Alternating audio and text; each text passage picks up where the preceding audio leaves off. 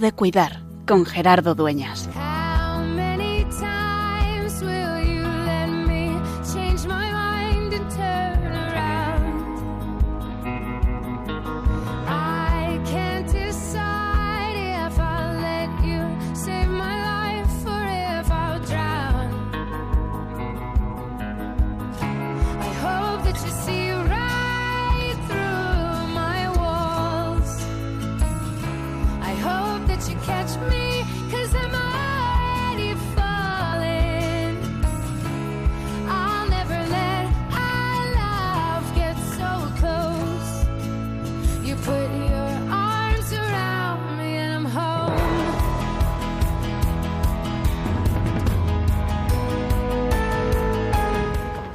Días en los que uno tiene que agradecer el poder compartir el estudio con grandes, con algunos de los grandes.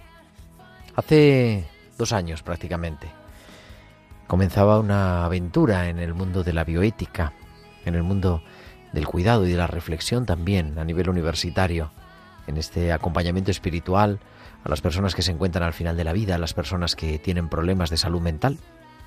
Se trata de reflexionar sobre la propia realidad que me toca acompañar cada día en el hospital, la realidad que me toca coordinar en la delegación, en el equipo nacional de la Pastoral de la Salud. Y he contado con diversos maestros. Cuando estaba culminando el, trabajo fin de máster en bioética en la Universidad Rey Juan Carlos, en el máster que hablamos hace unos programas, me asignaron a un tutor que yo conocía de oídas, pero que nunca había tenido ocasión de tratar. Y sus clases me empezaron a apasionar. Y vi que después de el show, que detrás de él, detrás del personaje, estaba el investigador, el científico, el médico apasionado y sobre todo el compañero de camino. Y este profesor, que es también a la vez, junto con Marta Albert, quien me dirige el trabajo de tesis, tuvo un suceso complicado en su vida. Y es que su hermano, el mayor de sus hermanos, moría hace unos meses. Y ha sido un ejemplo, él, su familia, de afrontar el sufrimiento, de afrontar el duelo. Y me di cuenta que no son solo teorías, sino que lo que se trata es de hacer vida lo que para nosotros parece que solo son libros. Se trata de vivir aquello que creemos. Se trata de incorporar a nuestra vida, a nuestras actitudes, nuestra fe. En el fondo, cuidar pasa por dejarse cuidar. Y por eso hoy, dejándonos cuidar, queremos recordar que es, que sigue siendo siempre, tiempo de cuidar.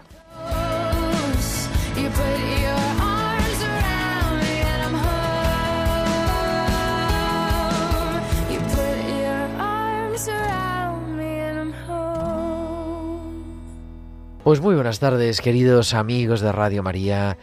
So- estamos en una nueva edición de Tiempo de Cuidar en este 19 de julio. Este 19 de julio ya del 2022. El tiempo vuela, estamos en pleno verano y en esta edición número 192 de Tiempo de Cuidar, 192 martes, acompañándote de 8 a 9 de la tarde, de 7 a 8 en Canarias, en Tiempo de Cuidar, que es el programa de Pastoral de la Salud de Radio María. Y hoy en una tarde especial y con unos invitados muy especiales que dentro de un momento vamos a escuchar y vamos a ponernos en camino, porque además estamos preparándonos y por eso también estamos preparándonos para celebrar el próximo lunes, dentro de seis días, la solemnidad del patrono de España, de Santiago Apóstol. Y tiene mucho que ver lo que nos vienen a contar nuestros invitados, que ya adelanto, que son Jesús Poveda y su hermano, que ahora nos va a decir, Miguel Poveda, Jesús Poveda y Miguel Poveda nos van a acompañar y nos van a decir, nos van a llenar de alegría en esa tarde. Y eso es, pues, fundamentalmente lo que vamos a compartir, de lo que vamos a hablar en este programa, que como siempre estamos acompañados en la producción por Tibisay López y en la producción musical por Bárbara Omar.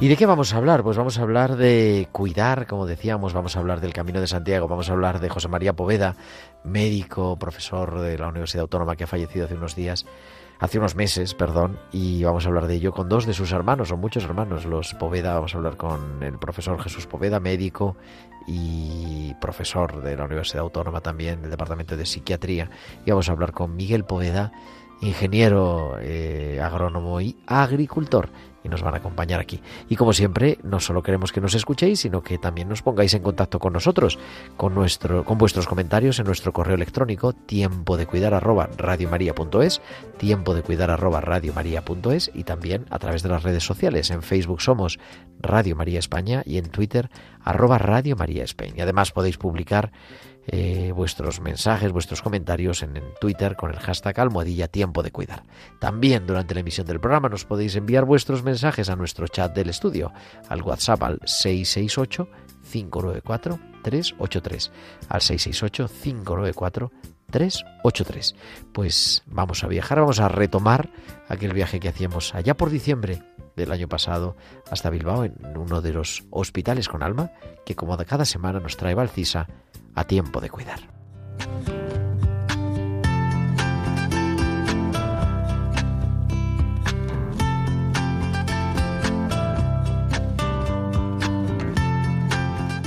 Y como te decía, en este verano estamos retomando algunos de los hospitales con alma, también algunas de las pinceladas bíblicas que hemos ido emitiendo durante la temporada. Y hoy recuperamos en las vísperas, una, que nos hacía Valcisa, en las vísperas de la Navidad allá por el 21 de diciembre. La escuchamos. Buenas noches Gerardo y buenas noches también a todos los oyentes. Adornos. Es hora de irse a casa, María Asunción. Ahora toca seguir recuperándose en casa. El marido rompe a llorar. Llevo días planteándoles que el alta está cerca, que ahora toca dar paseos por casa y por la calle. El marido siempre se une a adornar cómo va a ser el regreso a casa de su mujer, pero esta vez ante la realidad de que se iba de alta en el día, rompió a llorar. Hay habitaciones que están adornadas de muchas cosas con colores, pero que el paciente está deprimido. Y habitaciones que parecen deprimentes en las que los pacientes las llenan de alegría.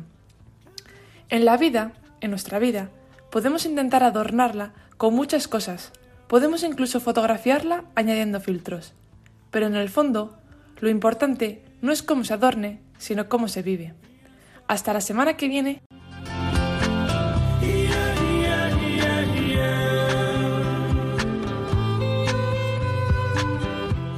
Pues son estas pinceladas bíblicas que nos encantan en tiempo de cuidar y que nos trae cada semana Valcisa, a la que agradecemos además que ahora, como ya nos contaba a, finales de mayo, ha viajado, ya no está en Bilbao, está en San Sebastián, ha cambiado de lugar, pero sigue acompañando porque sigue siendo siempre tiempo de cuidar.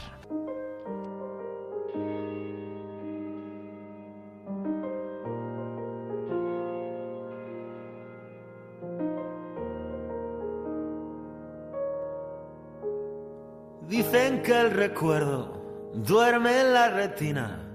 Dicen que hay ciudades que desprenden Dicen que la luna brilla como nunca. Si la miras desde calles donde bailas con la tuna, dicen que es coqueta, dicen que enamora, dicen que hoy es jueves, dicen hoy salgo sin hora. Lleva una afición que te canta el miudiño, lleva la emoción de ser garganta de un equipo. Dicen ponme otra, dicen en la barra y algunos pasan horas invitando a la más guapa. Llueve con encanto, llueve por pereza y vamos conquistando con acento en la maleta. Rara vez te odio, rara vez me faltas, No hay ni un peregrino que se marche sin resaca. Dicen que es un pueblo lleno de otros pueblos. Dicen que no hay nada más bonito que vivir en Santiago. En Santiago. En Santiago. Pensando en ti. Vivir en Santiago. En Santiago pasarse media vida en Santiago, pensando en ti. Y como decía, tenemos esta tarde, nos acompañan aquí en el estudio unos invitados de primera. Miguel Poveda, muy buenas tardes. Hola, buenas tardes. Y Jesús Poveda, muy buenas tardes. Encantado, ya lo sabes, encantado de estar con la gente de Radio María. Jesús Poveda lo conoce porque nos acompaña en Radio María en, eh, ¿cómo se llama? El programa de, de, bioética en torno a la vida. En torno a la vida. En torno a la vida. Del doctor San Román y, y Pepe Avellán. Pepe Avellán. Y es médico, doctor en psiquiatría y muchas cosas. Y Miguel es Agricultor. agricultor especializado en espérragos. Bueno, oye, eh, como hace unos 30 o 35 años, en algunas vegas de la provincia de Guadalajara, que tienen un clima y agua, la tierra es buena, la campiña y vegas, pues empezaron a hacer espárragos. Al principio se traían las semillas de Estados Unidos, se hacían eh, semilleros y era un proceso un poco más... Pero bueno, llevamos ya pues, cerca de 40 años eh, pues en Junquera, en Torrelburgo y bueno, ya incluso hay demasiado, pero la, la verdad es que se hace un espárrago muy bueno y cotizado. Pues bueno, vamos a ver, tenemos, tenemos que sacar un programa de agricultura también, no pasa nada. Pero digo, y son auténticamente dos caballeros, pero caballeros de verdad, de caballo. Eso, no- eso nos dijeron en un pueblo de Castilla cuando llegamos un día lloviendo, después de haber recorrido 40 kilómetros, un día que no paró de llover. Y Miguel, que tiene mucho sentido común, me decía, Miguel, me decía Jesús, no es tiempo de cabalgar. Y yo le decía el típico tópico que es, no existe el mal tiempo sino la ropa inadecuada. Y él me decía, no, no digas tonterías, no digas tonterías, Jesús. Lo cierto es que llegamos a un precioso pueblo de Castilla que se llama Bandestilla y había uno- un hombre eh, esperándonos en, en su Jaime Valentín. Jaime Valentín en su hípica y cuando nos vio dijo ustedes son caballeros y a partir de ese momento nos dimos cuenta que, que era cierto ya habíamos recorrido cerca de 200 kilómetros y él nos estaba esperando pensando que no llegaríamos e incluso llegamos antes de lo previsto porque ese día cabalgamos nunca mejor dicho bajo la lluvia Porque este invierno, este invierno duro, aunque no hubo Filomena, pero un invierno duro en enero, ¿no? Sí, ¿Cogisteis el caballo? sí, eh, eh, antes de Navidades salimos. Antes de Navidad, Sí, en diciembre. Sí, eh, pues eh, queríamos hacer un pequeño homenaje a nuestro hermano mayor que había fallecido el María 12, Poveda. el 12 de noviembre, que era también psiquiatra. Y bueno, él se autodenominaba chamán, que es más que un médico, que bueno, pues y escribió un tratado que se llamaba El chamanismo, el arte natural de curar, había estado con algunas tribus de indios en, en Norteamérica, en Sudamérica, en Brasil, en la India, en- eh, eh, bueno, mi nuestro hermano José hace 40 o 40 y tantos años se enamoró de Camboya después de la guerra de los Gemeres Rojos y, y volcó toda su ener- bastante energía en Camboya y en la gente de Camboya. ¿no? Y llevó mucha ayuda de, de- de Europa en general y de España en particular. Y entonces este verano eh, un periodista, Miguel Ángel Tobías, hizo una serie el, era el verano del 21 Bueno, pero Sí, no ha pasado, el- claro. sí, este verano pasado, claro. Eh, pues hizo una serie de eh, de 10 capítulos con personajes singulares sobre que el título es El Camino Interior y eran 10 etapas del Camino de Santiago, Edurne Pasabana, Alejandra Vallejo Nájera, Pedro el de Gran Hermano, David el de- Meca. David Meca, y entonces una de las etapas pues la hizo con José. Y entonces, vosotros que, bueno, que además ha fallecido de manera inesperada Repentina, y, y complicada, con unos WhatsApp ahí en último momento, Jesús. Sí, yo por difíciles. noches suelo dormir, él me llamó y lógicamente no cogí el teléfono, y, pero sí que cuando me mandó un WhatsApp diciendo es urgente, llámame, le, le llamé y ya no lo cogió. Y al día siguiente cuando acudimos a su casa, pues constatamos, porque estuvo el forense, que había fallecido, al igual que mi padre, de un aneurisma de aorta, que es una enfermedad un poco disecante, ¿no? Es como un corte en la aorta y una hemorragia masiva, ¿no? Y entonces un poco como él había hecho el camino de Santiago y en ese capítulo que inter- del, del camino interior de esta producción se veía su, su cariño al, a- al camino de Santiago, pues cuando Miguel y yo vimos eso, eh, surgió la sugerencia. Yo le dije a Miguel, oye Miguel, a José le gustaba mucho el camino, podríamos hacerlo en su memoria, ¿no? Y él, como es un hombre práctico, porque es agricultor, me dijo, pues hay que errar los caballos. Y eso fue lo que hicimos, errar los caballos y cabalgar. Una manera de, de alguna forma, digo, ahora entramos en el camino, que es a lo que hemos venido a hablar, pero una manera también de elaborar el duelo así. ¿no? Sí, De- de- yo creo que... de tener su que memoria y. sí, fue un camino mágico un poco, ¿no? Oye, em- em- yo lo decía que em- empezamos un poco jugando, a- como a ver hasta dónde llegábamos, y el mismo camino nos iba empujando cada vez. Oye, como eh, Jesús trabajaba entre semana, pues al principio hacíamos etapas de dos días, eh, fin de semana, sábado, domingo, hasta Medina de Río Seco y a partir de Medina de Río Seco, que llevábamos ocho etapas, hicimos etapas de tres días, eh, digo, etapas de Fin de semana de y. viernes, lunes. sábado, sí. Viernes, sábado y domingo. viernes, sábado, domingo, sábado, domingo y lunes. Bueno, yo creo que lo importante cuando te embarcas en una aventura, recorrer 700 kilómetros a caballo. Más, una- más, una- unos 780 porque no es todo recto. Exactamente, entonces eh, yo creo que hay que tener un par de ideas claras, ¿no? La primera es quién eres y somos hermanos. Eh, ¿De dónde venimos? Venimos de un proceso de duelo, un proceso de duelo de una muerte inesperada de un hermano que tenía 73 años, que como que no tocaba morirse, entre comillas, ¿no? ¿Y dónde íbamos? Íbamos a Santiago, ¿no?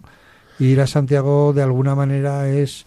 eh, se puede ver al menos en tres planos, un plano objetivo que es cuántos kilómetros hay, un plano subjetivo que es lo que es el camino para mí, o un plano simbólico que es ir a Finisterre, o sea, al final del mundo llevados por la fe, ¿no? O sea, que no íbamos a hacer la ruta del bacalao, ni, sino que íbamos donde está enterrado Santiago, que durante muchos años en, en el cristianismo era como el lugar más eh, occidental donde se había, donde se había eh, predicado el Evangelio, ¿no? Entonces, pues se juntaban esto. Y luego teníamos un criterio que era el criterio de echar un par, ¿no? Un par de días a la semana, ¿no? Sábado, domingo, sábado, domingo y empezaron a surgir problemas porque en estas aventuras siempre hay un punto de inflexión.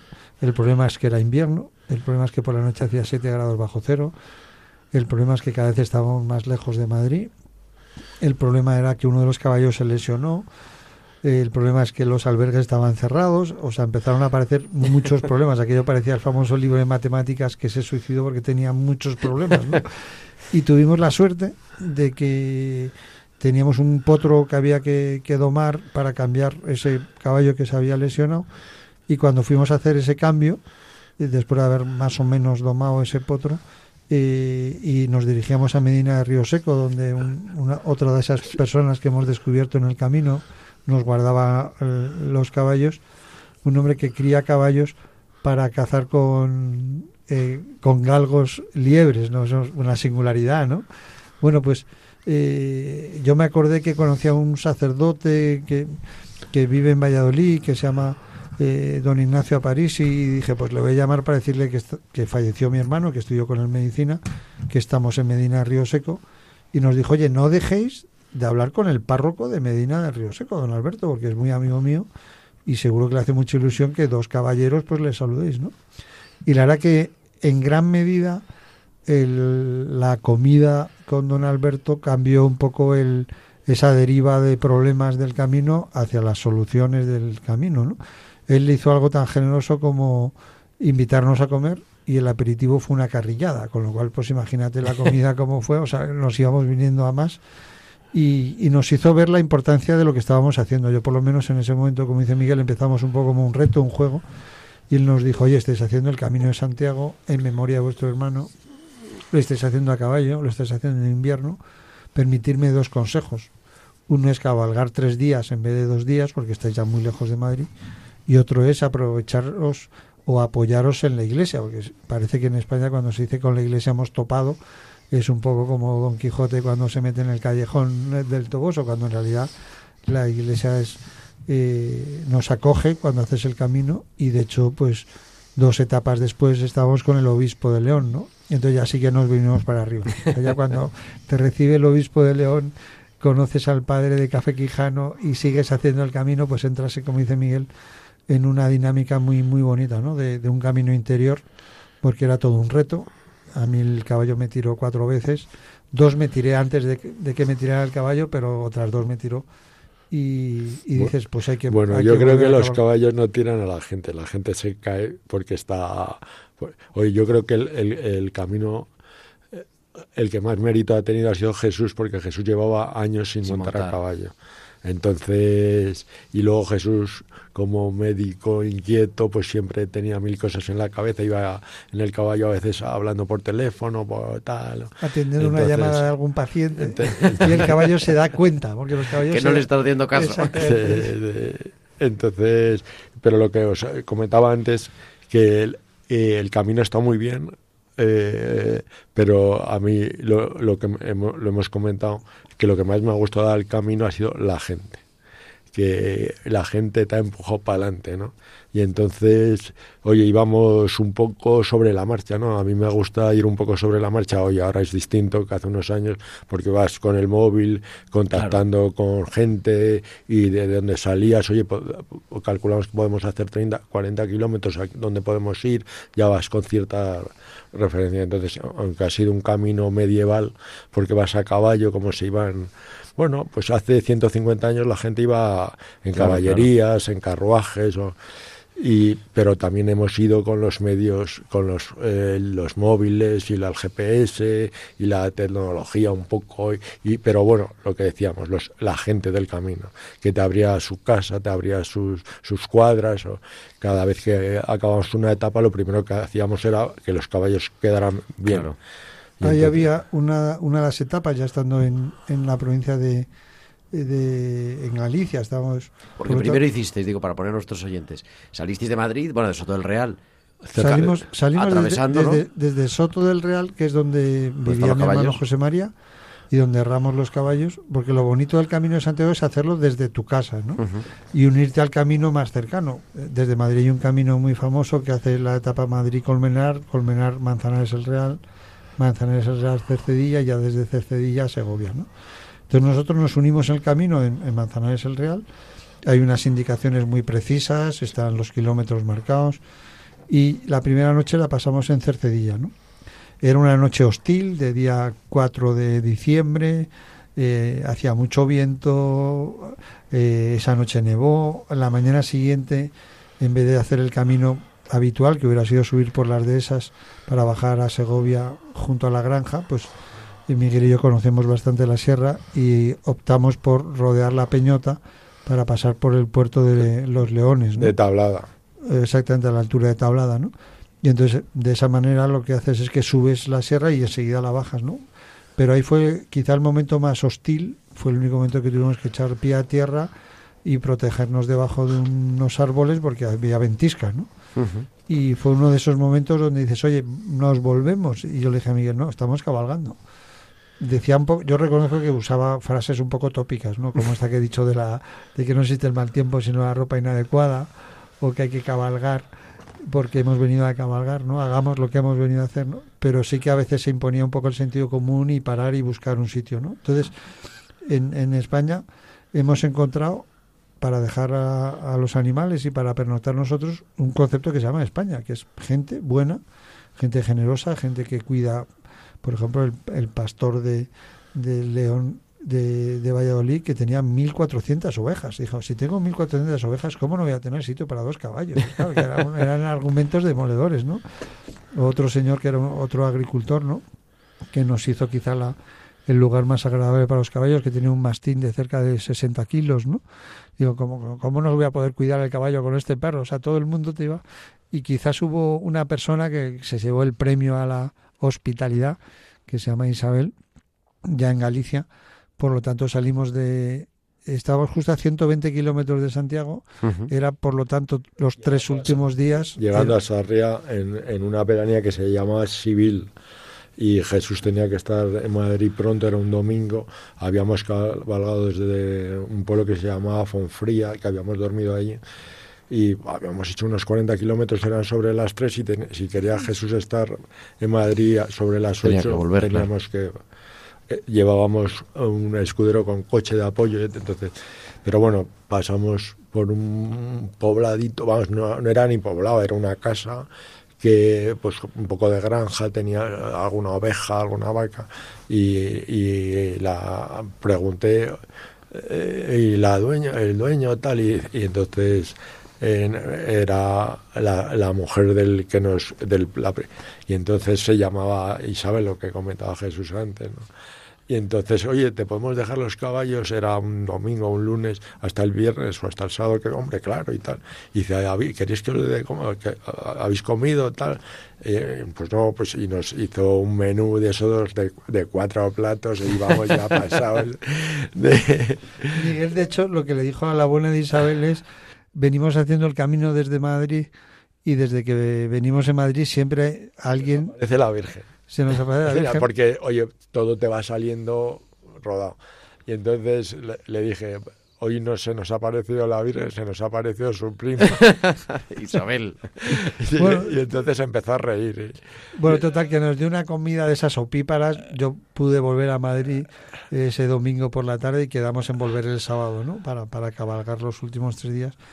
Y ese, di- ese día me acuerdo que nos levantamos pronto a las cinco y media, recogí a Miguel en la sierra y en, en Zarzal, que es donde él vive, y, y llegamos allí, eran como las once, ¿no? Entonces la señora, antes de que nos pusiéramos a cabalgar, dijo, pero ustedes tendrán que desayunar, ¿no? Y entonces volvimos otra vez a los andares y volvió con su generosidad y su modo espléndido de, de atendernos. Además, pues tenía un hijo estudiando en Inglaterra, su marido había estado unos años en Australia, o sea, una, una España eh, universal, verdaderamente, ¿no? Y, y llegó un momento que en todas las etapas llegaba, que era un momento que a mí me tensaba, porque Miguel daba la mano a la persona que había cuidado eh, los caballos, que nos había dado de comer, que nos había dado de desayunar, y decía la famosa frase de, dime lo que te debemos, que mi hermano te lo paga. Entonces ahí un poco ponía siempre cara de encajar el puñetazo. ¿Y cuál fue el asombro cuando nos volvió a decir, la única manera que tenéis de pagarme esto es volviendo? Qué bueno. Y eh, eh, pues eh, entonces quedamos, yo le dije, oye, yo creo que volveré a ver a Isabel y a mucha otra gente que nos ha ayudado, pero Isabel fue muy, muy divertido. Y, y nada, y volveremos a, a ir a ver a Isabel.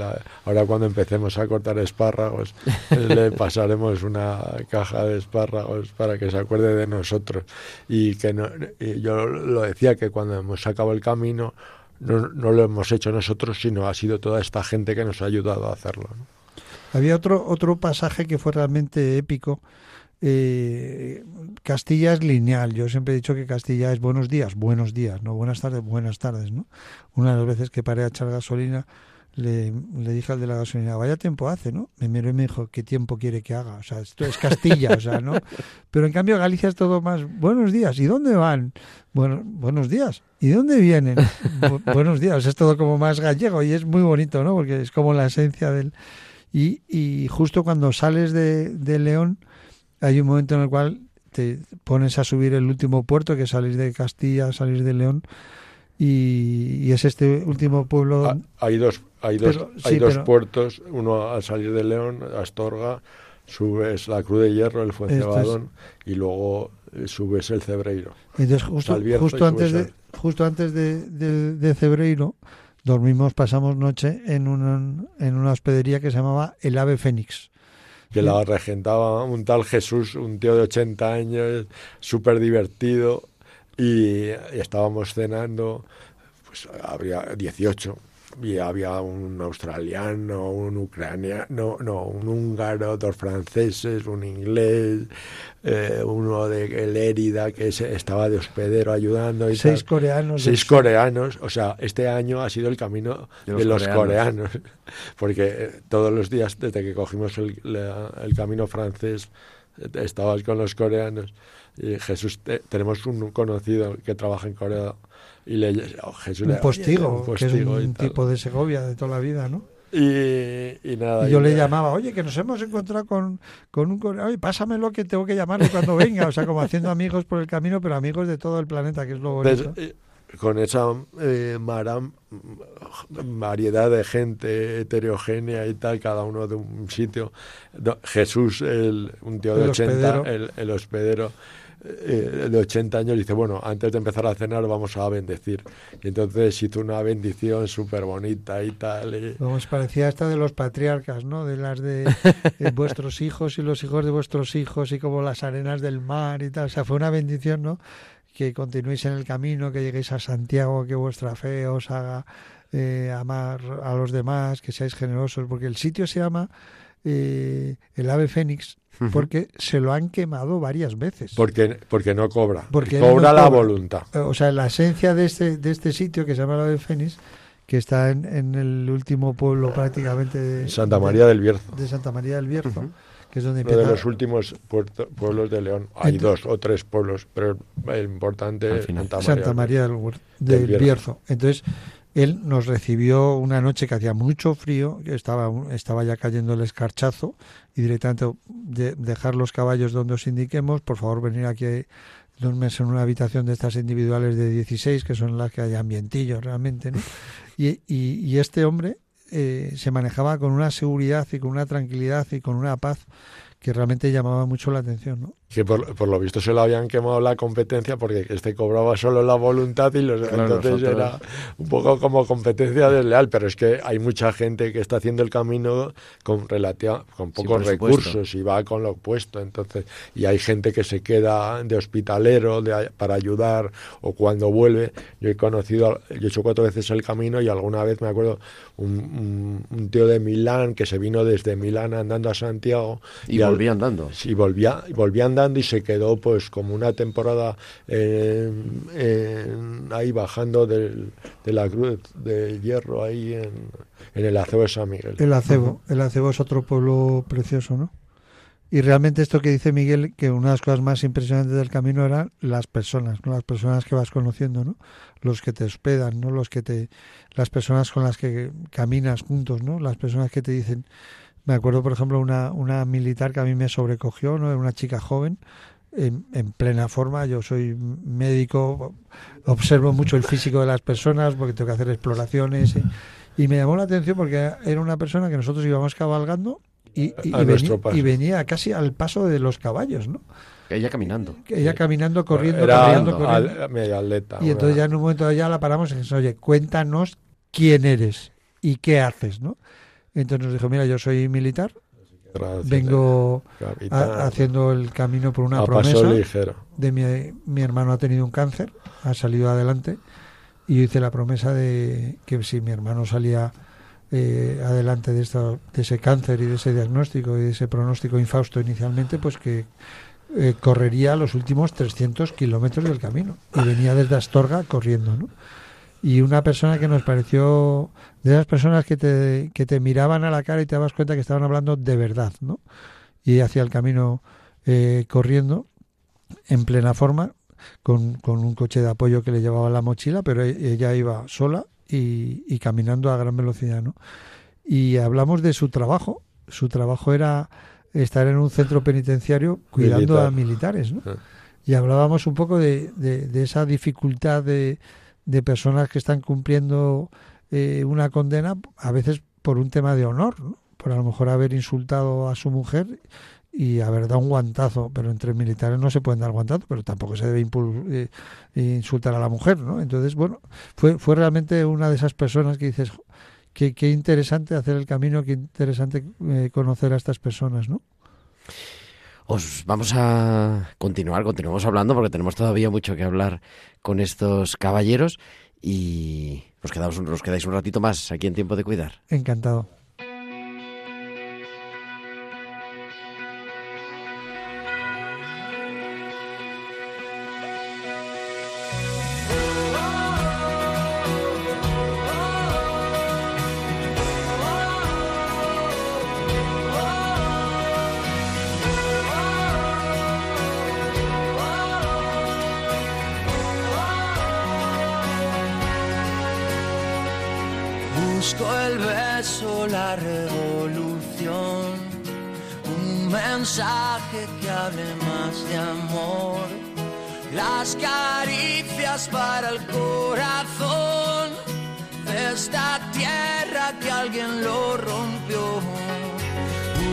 El gesto lleno de valor que nos traiga el cuento y la versión donde el lobo que nos engañó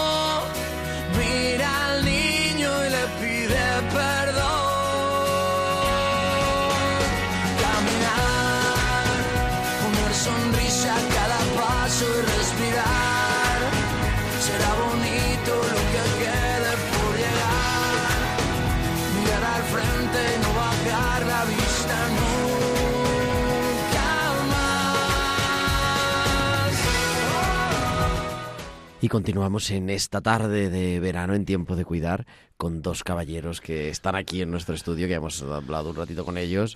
Miguel Poveda, Jesús Poveda, muy buenas noches otra vez. Buenas tardes. O buenas tardes, efectivamente, que todavía Unos estamos atardeceres. en estos atardeceres. Y Bueno. decíamos, Jesús hablaba de lo malo del tiempo, pero la verdad es que lo que decíamos medio en broma, pero no era en broma, era en serio que se nos aparecía la Virgen.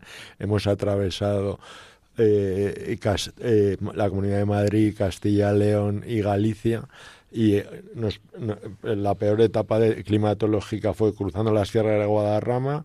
Nos llovió a la entrada de Valladolid una etapa a, A las, tope. las ci- cinco o seis horas de cabalgada y el resto un, un tren de anticiclones que yo he hecho varias veces el camino y nunca, Nunca he he hecho tenido tan buen tiempo. Sí, tan buen tiempo de sol. De sol, Luego por las noches frío, estacazos de hielo, ¿no? Pero que incluso dices en invierno, las, lo que decía Jesús, los, los til del invierno. Yo al principio cuando empezamos el camino se lo dije, oye, hacerlo en invierno y, y además Jesús se me empezó a poner pegas al principio, oye, yo es que este fin de semana tengo lío, tal, no sé qué. Entonces yo le dije, yo, pues... Bueno, había un fin de semana con un 28 de diciembre. Yo los 28 de diciembre tengo una costumbre milenaria, que- porque es desde el siglo pasado. O sea, no es que es una manera de exagerar, es que ya es del siglo desde el siglo pasado. El día 28 de diciembre suelo ir a establecimientos donde se hacen abortos para sentarme y decir hoy en nombre de los inocentes que no los haya, ¿no? Y entonces ese fin de semana pues no cabalgué, ¿no? Pero Miguel quería cabalgar, porque Miguel tiene muy claro que cuando uno se pone a cabalgar no puede parar los caballos, no puede parar. Y entonces se apoyó también en alguna persona que... unos- algunos amigos. Amigos además japoneses, cuéntalo de la etapa que hiciste con una japonesa, Sí, tenemos una pareja y que han sido azafata, asistentes de vuelo, y una es japonesa, Yumi- Yumiko, y su, y su marido Javier Sintes, que le encanta la caza y la naturaleza, y, y caza con arco, y, y ha mezclado lo japonés y lo... y hacen tiro, está empezando a hacer caza con arco.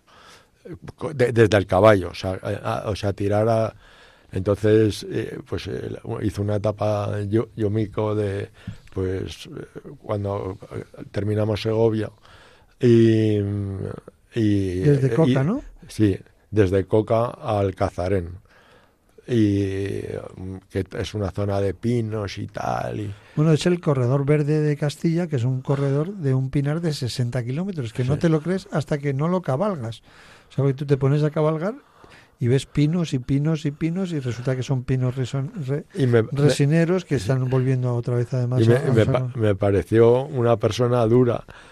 O sea, y entonces me dijo su marido, es que es samurái y tal, joder, entonces, el espíritu samurái, entonces me dejó pues, en los 40 Eso kilómetros. es como los sacerdotes judíos, ¿no? Sí. Eso lo llevan en la sangre. Sí, se sabe sí, que es samurái de generación en Y generación. fue, fue muy divertido, porque lo único que le daba miedo es salir a la carretera con los coches y el caballo, ¿no? Bueno, es que había uno de Había los- tramos, ¿no? Es que los, los caballos eran muy singulares, ¿no? Eh, uno de ellos se llamaba Ron, nada que ver con la bebida que todo el mundo puede estar pensando. se llama Ron y es el caballo que Miguel utiliza pues todas las semanas, una o dos veces, cabalga, porque y a veces incluso he ido a Guadalajara para los espárragos cabalgando y a veces va al Carrefour con el caballo, en fin. todo- bueno, oye, pues otros vamos en la en una moto París-Dakar, o sea, que la Dakar, ¿no? Pero bueno, y, y ese es un caballo que estaba acostumbrado a, a la ciudad, al asfalto, a los coches. Luego tenía un hermano, ¿no? Que, que se llama Raga, que es un caballo que, que Miguel dejó en casa de José María cuando se fue a hacer la ruta de la seda en moto, porque Miguel es de los que hace la ruta de la seda en moto, o sea, o- la típica cosa que llegó hasta Siria y como había una guerra, pues se tuvieron que volver, ¿no? Desde aquí, saliendo también igual, desde Soto del Sí, Real. hicimos unos 7.000 kilómetros o por ahí. Entonces, eh, Raga eh, es un caballo que siempre ha estado en un prado y no, no sabe de coches, ni sabe de ruidos de motores, ni sabe de asfaltos. Y entonces al principio pues había que tener mucho cuidado con Raga, porque aunque Ron tiraba de él eh, y los dos eran hermanos, pues y además Que tenía era el que tú ibas, Jesús. que era el que yo iba, pues íbamos ahí un poco inquietos porque porque porque nunca habíamos sacado a ese caballo, ¿no? Pero es que cuando se lesionó Ron, hubo que domar a otro potro, que era un potro muy potro, ¿no? Muy muy, muy bruto él, y este era el que pues en cuatro ocasiones decidió que no debía estar encima del caballo, sino a un lado del caballo. Y entonces es esa simbiosis que se hace entre el caballero y el, y el caballo, ¿no? A mí la verdad que la impresión que me, que me dio era entender mejor la historia de la humanidad. O sea, entiendes a Alejandro Magno con su caballo bucéfalo llegando hasta la India, porque es que un caballo es como redimensionar la, la distancia que, que, el, que el ser humano puede caminar, la resistencia que puede dar, la potencia, o sea, ¿no? O el circampeador no existe sin, Sin caballo. sin, su, ¿no? sin su caballo, Novavieca. o sea, que es que es una, una percepción y un señorío. O sea, la verdad que tú nos llamas caballeros, pero yo lo que lo que he notado ha sido un poco el, el señorío de ir a Estás desde caballo. arriba, sin Por- querer. Oye, pues Exacto, porque o sea, como a dos Claro, metros, claro, estás a dos, claro. Y entonces con las personas, eh, o sea, yo normalmente cuando he estado con un obispo nunca le he preguntado qué le preocupa, sino que rezo por usted, ¿no? Pero cuando llegamos a León, Eso, porque os recibió, y- recibió el obispo de León, el que obispo tuvo que esperar un poquito para... tuve que esperar porque los, cami- los El caballos no van por el meridia- meridiano de Gremlitz, sino que van por van por A su, a su bola. a su bola y, y él nos recibió y me acuerdo que, que es que cuando eres un caballero pues te comportas como un caballero y, le, me acuerdo que Miguel le preguntó ¿no? y a usted qué le preocupa y él con gran naturalidad le dijo que la bueno que más de la mitad de la población de- La pues estaba en la montaña ¿no? entonces que, eh, que había que tender redes y, y, y la, la comunicación con la gente que estaba un poco más o menos aislada ¿no? por eso ahora que hablábamos de la tecnología y de los móviles y de los satélites GPS pues que las redes que tener las redes en, en, el, en los pueblos eso es muy importante, ¿no? Eh, Para que la España vaciada no esté tan vacía, para que la gente y a- a- como consecuencia de la pandemia, una cosa positiva de la pandemia es que la gente ha salido de las ciudades, entre comillas, y ha trabajado desde casa, oye, desde pueblos más o menos cerca a ciudades o más o menos lejos, dependiendo un poco de las de las redes, ¿no? Entonces que, que el campo, la vida es mucho más natural que en las eh, ciudades. de, de- de hecho en uno de los pueblos el de la señora del mastín este de los 60 kilos un mastín impresionante tenía gallinas tenía tal y yo le dije ¿y cómo es que tú tienes usted gallinas? y me miró y me dijo tendremos que comer en invierno, ¿no? Como diciendo, aquí no tenemos ni mercadona ni leches, ¿no? Aquí y es que son pueblos que se quedan aislados, ¿no? Uno de los sitios donde fuimos a dejar los caballos nos dijeron, mejor aquí no, porque vienen lo- los lobos. Entonces, en León hay una zona donde hay lobos. Entonces, mejor no dejar ahí los caballos. O sea, que España es mucha España. Yo un poco eh, he redescubierto, bueno, yo me consideraba que conocía España, yo ca- cada uno cuando ve un mapa de España ve cosas, ¿no? A mí me hace mucha gracia, yo me dedico a la psicología, entonces esbozo una sonrisa porque es un poco como el test de Rocha, el test de las manchas, ¿no? Le pones ante una mancha y claramente esto es una mariposa y tal, y el otro dice, esto es una cagada de un perro, entonces pues vas viendo, ¿no? Entonces yo personalmente cuando veo un mapa de España veo ríos y veo por, por pues un poco hacia dónde iría el, eh, la tendencia del agua. Pues hombre, pues este va al Duero, el Duero acaba en el Oporto, no sé qué, tal. ¿No? Miguel en cambio... Son las cuencas hidrográficas. Eh, Entonces Miguel en cambio ve cañadas, entonces ah pues es de la cañada segoviana, tal, o sea cada uno, ¿no? Entonces cada uno cuando ve un, un mapa ve una cosa u otra, ¿no? Inter- lo interpretas desde... Claro, desde tu, tu perspectiva. Y entonces es muy bonito ver que, eh, que, eh, que España son muchas cosas, ¿no? O sea, eh, el ski line que se dice ahora de Madrid y tal. El, el ski line de España es una, una importante iglesia con un cementerio, con una en Castilla, pues esas, esas, esos silos, ¿verdad? Que Ah. tan característicos de Castilla, ¿no? Y, y, y en los, y en del, los del SEMPA, del Servicio Nacional de Cereales, de Productos Agrarios.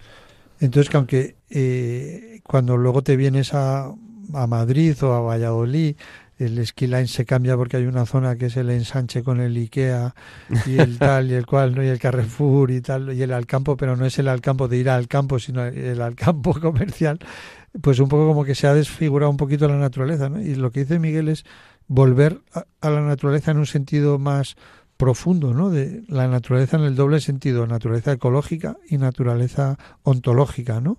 A mí me parece que para mí, desde luego, el, lo que ha significado el camino ha sido mm, vivir una cosa con fe, que es llegar a Santiago. Yo además tuve la suerte de hacer la primera comunión en Santiago porque mi padre era muy original y cuando sus hijos hacían la primera comunión buscaba parajes, ¿no? Entonces una de mis hermanas hizo la primera comunión en Covadonga, Rosario, otros de los hermanos lo hicieron en, en la Virgen de Sonsoles, otros lo hicieron en Lourdes y yo lo tuve la suerte de hacerlo en Santiago de Compostela, ¿no?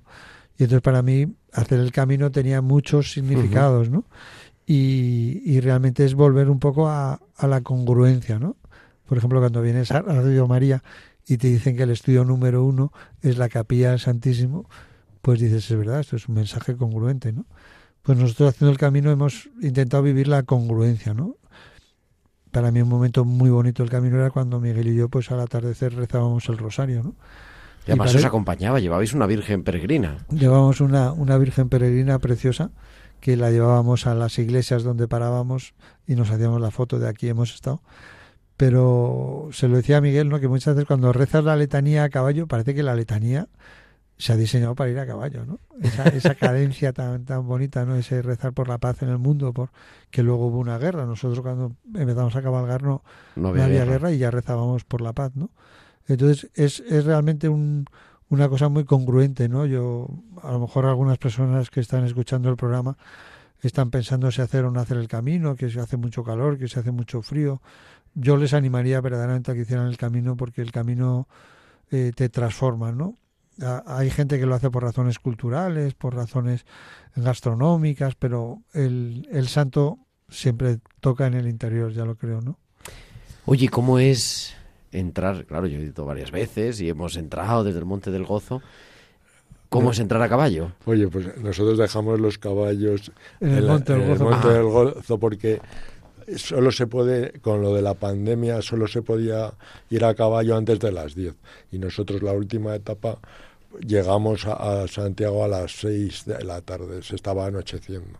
Entonces Ya no se podía entrar con la ciudad, no, a la ciudad. Buscamos un prado al lado del Monte del Gozo y que también pues eso se nos ha lo que decíamos que pues dimos el, vimos el prado ideal cerrado con puerta con tal y de repente encontramos al dueño Al porque dueño, claro. preguntamos a una y tal pues si es, es el que me tiene alquilada a mí la casa le podemos llamar "Ah, pues sí podéis dejar el caballo ahí cuando queráis y lo que queráis y nada y entonces Y entonces los, los últimos cinco kilómetros fueron Sí. caminando.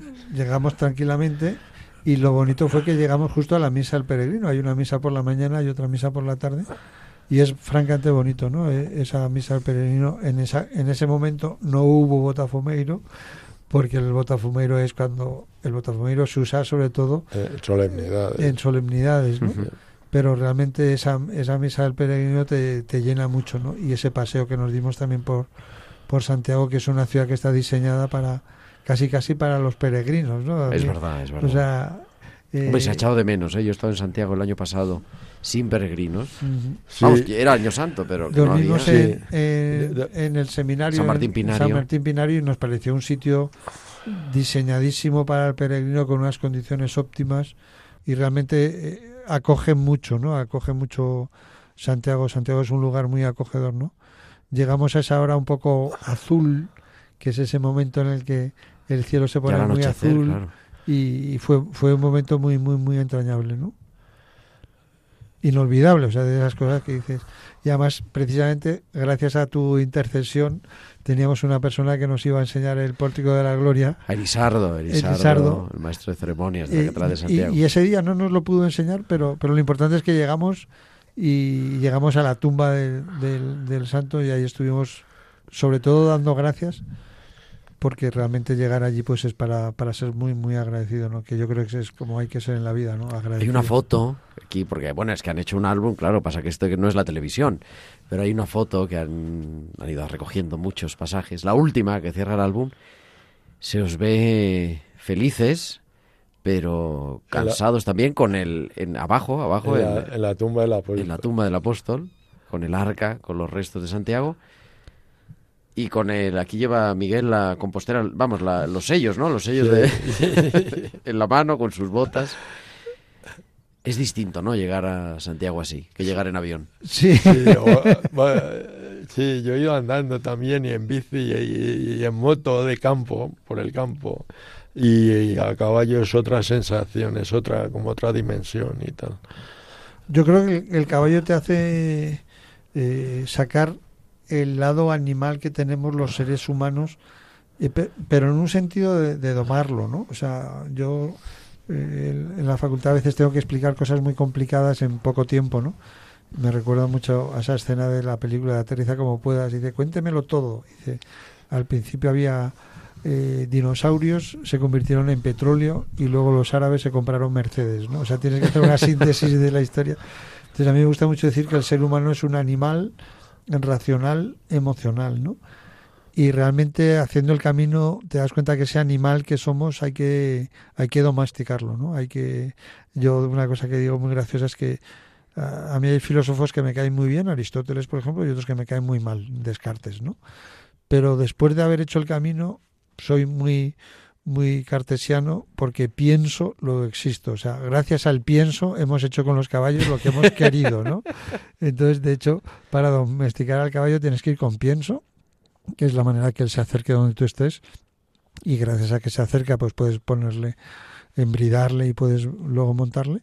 Y luego a veces hay que usar la fusta, ¿no? La fusta es necesaria porque el caballo va por donde quiere y no por donde tú quieres, ¿no? Y Miguel, que durante este camino me ha enseñado cosas muy sabias, uno de los aprendizajes es Miguel. Me decía Jesús, el caballo tiene que ir por donde tú quieres, no por donde él quiera, ¿no? Y para eso hace falta usar la fusta muchas veces, ¿no? Por ejemplo, la vez en, la que nos enfangamos, ¿no? Intentamos cruzar un sencillo río, que es el río Cea, Es uno de los aprendizajes del camino, me decías, sí, ¿no? Sí, sí. El río Cea es un río que pasa por, por entre Medina, Río Seco y León, eh, por Mayorga, que es un pueblo muy bonito, un pueblo medieval donde paramos porque oímos campanas y sí sabíamos dónde, que era en la iglesia, y paramos a oír misa.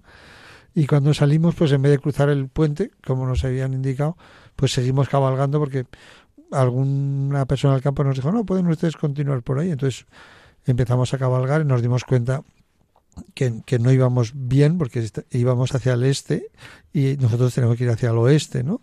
Entonces Miguel dijo, por aquí se puede vadear bien, empezamos a vadear el, el río y cuando llegamos a la otra orilla, llegamos a una zona que estaba empantanada, eh, eh, estaba llena de fango. El caballo de Miguel era más alto y pudo un poco como caminar bien, pero el mío era un poco más bajo y de pronto el caballo notó que la tierra le daba en la tripa y, y se puso a... Se, se inquietó mucho, ¿no? Entonces Miguel, con mucho pragmatismo, me dijo, salta del caballo y dale con la fusta. Entonces salté del caballo, le di con la fusta, le sacamos de ahí, volvimos por donde no debíamos de haber cruzado el río y aprendimos a que los ríos se cruzan por los puentes. Bueno, Entonces aprendizajes, ¿no? Aprendizajes como que los ríos se cruzan por los puentes, como que el caballo tiene que ir por donde tú quieras. El caballo nota quién es el que le está llevando, tienes que ir centrado. Es una tarea de, de estar centrado, ¿no? Y luego el, el caballo, que es un poco la tesis que yo he aprendido después de esto, saca tu mejor animal. O sea, los seres humanos, lo queramos o no, también somos animales, ¿no? Tenemos que descansar, tenemos que pensar y, y, a veces la fusta, o sea, a veces por aquí no. Y a veces pues por aquí no y otras veces por aquí sí. Es un... Bueno, nos quedaríamos escuchando. Yo os voy a poner un compromiso, porque es que, claro, es que van a ser las nueve de la noche y sigue la programación. Pero como nos queda hablar de José María, mm, ¿nos vemos la semana que viene un ratito también? Bueno, la semana que viene, o nunca mejor dicho, Dios dirá cuándo nos vemos, pero nuestra disposición es encantados de venir a Radio María, ¿no? Porque me consta que hay muchísimas personas que lo escuchan. Eh, a mí me ha pasado alguna vez llegar a la facultad por la mañana y una de las señoras de la limpieza me dijo, le oí anoche y gracias por lo que dijo, ¿no? Pero es que luego me crucé con un profesor en la facultad y me dijo, joder, ayer estuve en el hospital cuidando a mi madre y oí Radio María y te volví a escuchar, Jesús, ¿no? Y entonces dice, joder, si esto, que Radio María como que no está en el hit parade, ¿no? Eso está como los... Sí, y sí, sí, que está, sí que está. Así que me encanta venir aquí y contar cosas bonitas. Porque, Y hablamos de, de José María, que es lo que nos queda. Pues encantado, claro que sí. Fenomenal. Muchísimas gracias, Miguel Poveda, Jesús Poveda, muchísimas gracias. Gracias Muy a ti por la noches. invitación, ¿eh? Encantados de verdad.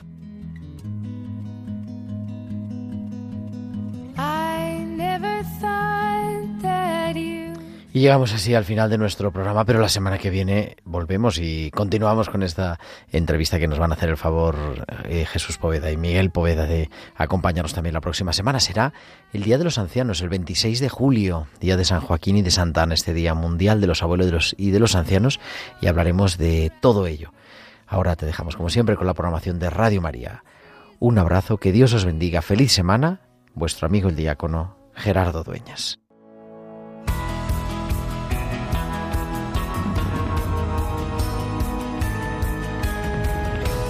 Tiempo de cuidar con Gerardo Dueñas.